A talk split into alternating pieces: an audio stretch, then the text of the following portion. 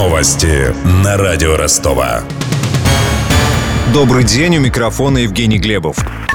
Страны НАТО стали чаще проводить воздушную разведку по периметру России, что вынудило Министерство обороны чаще направлять истребители для возможного перехвата нарушителей границы. Об этом сообщил сегодня министр обороны Сергей Шойгу. Заявление прозвучало на расширенном заседании коллегии Минобороны, где присутствовал президент Путин. Активизировалась разведывательная деятельность стран НАТО по периметру территории России. За 10 лет общее количество полетов их разведывательной авиации у российских границ выросло почти в три раза. А на юго-западе России В 8 раз. Для сравнения, в 90-х годах таких полетов было 107, в 2000-х 298. В этом году их насчитывается уже 852. Это вынудило нас на 61% увеличить количество вылетов истребительной авиации для предотвращения нарушений российского воздушного пространства на Балтике, в Черном море и Арктике. Владимир Путин, в свою очередь, призвал развивать стратегические ядерные силы для преодоления любых систем противоракетной обороны. Он также распорядился максимально использовать интерес иностранных заказчиков к российскому оружию после операции в Сирии.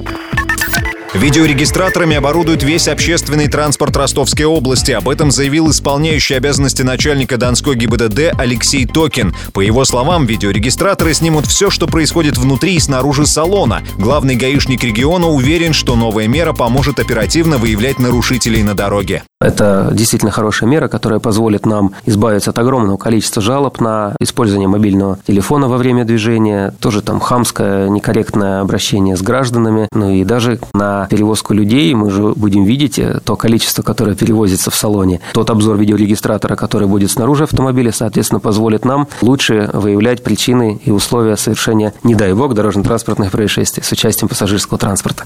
По статистике ГИБДД, в уходящем году на донских дорогах стало на треть больше аварий с участием автобусов. Так, среднестатистический водитель маршрутки нарушает правила дорожного движения не менее трех раз за рейс. Чаще всего водители забывают держать дистанцию и выезжают на встречку.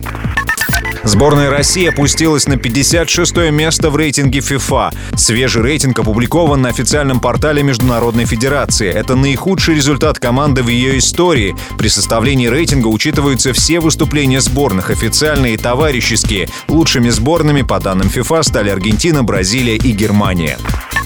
Только каждый третий житель Ростовской области украшает свой дом новогодней елкой. К таким выводам пришли социологи Южного федерального университета. Они изучили новогоднее настроение в регионе. Докладчиков выслушал корреспондент радио Ростова Данил Калинин. Для исследования опросили пять сотен человек. Это жители разных частей Ростовской области. Две трети опрошенных не ждут от грядущего года ничего хорошего, а одна треть назвала уходящий год тяжелым. Социологи отмечают, что на настроение жителей региона повлиял кризис. На подарки половина респондентов готова потратить не больше пяти тысяч рублей.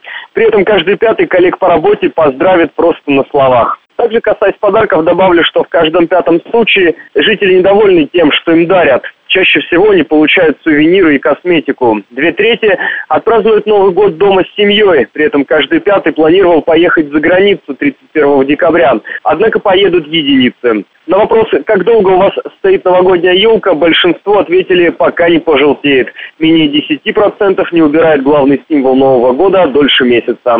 При этом тех, кто ставит живую елку, меньшинство, чуть больше 6%. Отметим, в сравнении с прошлой зимой метр новогодней сосны подорожал примерно на 100 рублей составляет 500 рублей.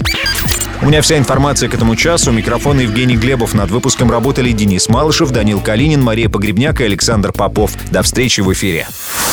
Новости на радио Ростова.